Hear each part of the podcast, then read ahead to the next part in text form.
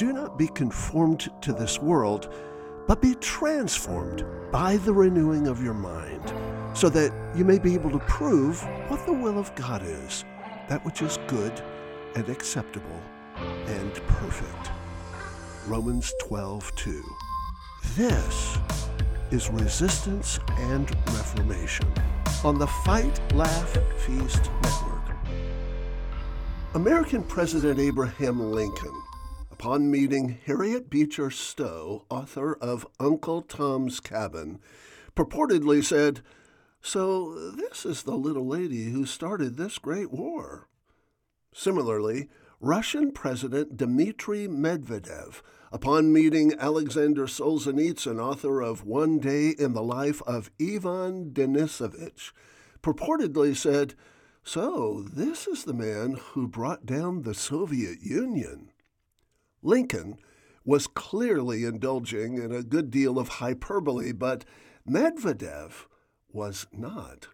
Indeed, as Vitaly Korotych, the great Ukrainian writer and editor, declared, the Soviet Union was destroyed by information, and this wave started from Solzhenitsyn's One Day. Alexander Solzhenitsyn was Russia's greatest 20th century writer and undoubtedly its most influential dissident all the efforts of Ronald Reagan and Margaret Thatcher to break the stranglehold of the Soviet Union's evil empire would likely have had little effect were it not for the groundbreaking work already done by Solzhenitsyn. He was born in 1918 during the dark days at the end of the First World War and the beginning of the Russian Civil War. His Cossack parents were devout Christians, defying the emerging anti religious campaign of the Lenin and Stalin Bolshevik revolutionaries. Though he would abandon his childhood faith during his impressionable college years, he would return to a faithfulness that would inform all his novels and would endure for the whole of his life. He studied mathematics and physics at the Rostov State University and history and literature at the Moscow Institute of Philosophy. He was already an aspiring writer, but the outbreak of the Second World War interrupted his career plans, and he enlisted in the Red Army. He served as a commander of an artillery battery on the Prussian front and was twice decorated for bravery in the line of fire. But then in 1944, he was awarded the Order of the Red Star.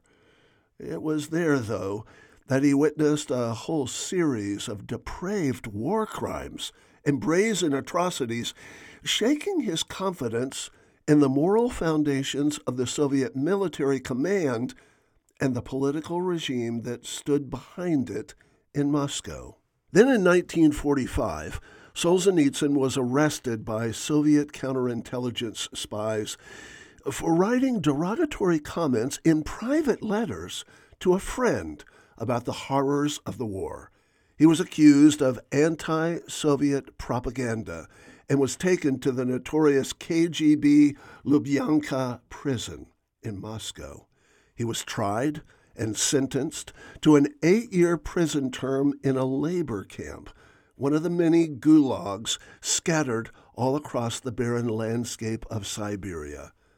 He worked as a miner, a bricklayer, and a foundry foreman, experiences uh, that would form the basis for most of his later novels, including One Day.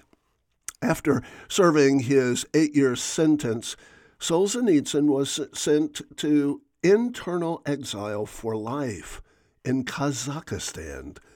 Shortly thereafter, the death of Joseph Stalin and the rise of Nikita Khrushchev paved the way for Solzhenitsyn to be exonerated and allowed to return from exile. At last, he was able to turn his full attention to writing and publishing. In 1960, he submitted a draft of his novella, One Day, to Novy Mir, a Russian literary magazine. The editors were so impressed that despite obvious risks, they submitted the manuscript to the Communist Party Central Committee for permission to publish. Nikita Khrushchev's determination to undermine the legacy of his predecessor inclined him to authorize the work, despite the objections of several other top party members. So in 1962, in the month of November, Novy Mir published it.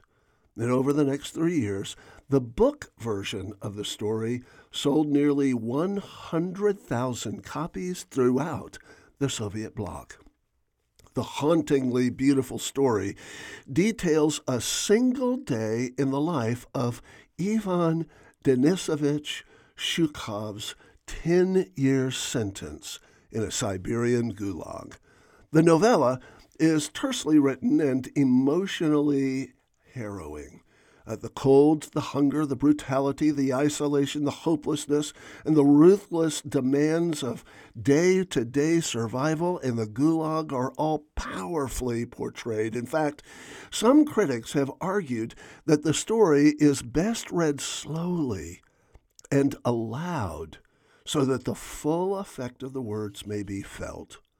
Following the publication of One Day, Solzhenitsyn was able to publish four more books, increasingly criticized by the Soviet bureaucracy.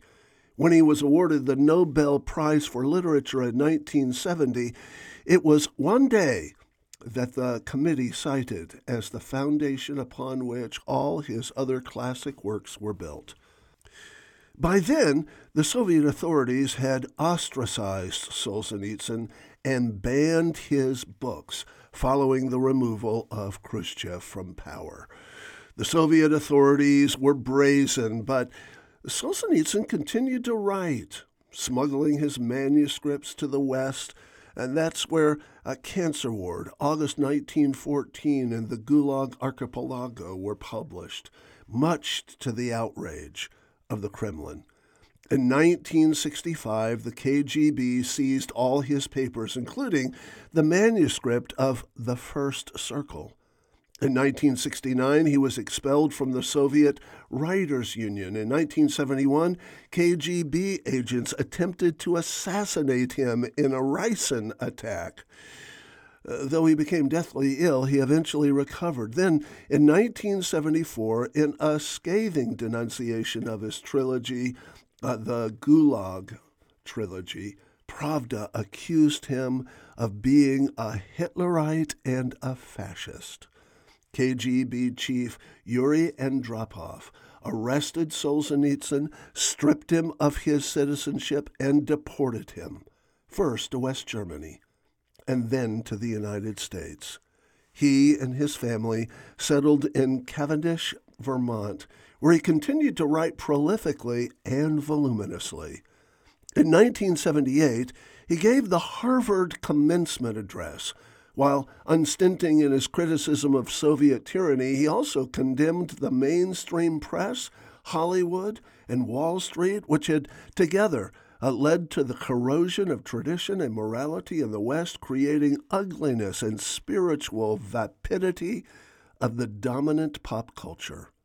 Meanwhile, the Soviet hierarchy continued to chafe under the criticisms of Solzhenitsyn and the widening influence of his work.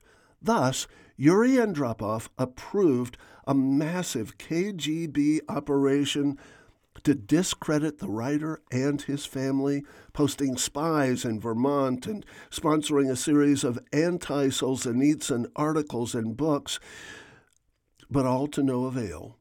His work continued to send quakes and tremors throughout the communist world until, at long last, the walls came a tumbling down. As he declared, the simple step of a courageous individual is not to take part in the lie. One word of truth outweighs the world. This is the very essence of both resistance and reformation. I'm George Grant on the Fight, Laugh, Feast Network. For more information and resources, go to George Grant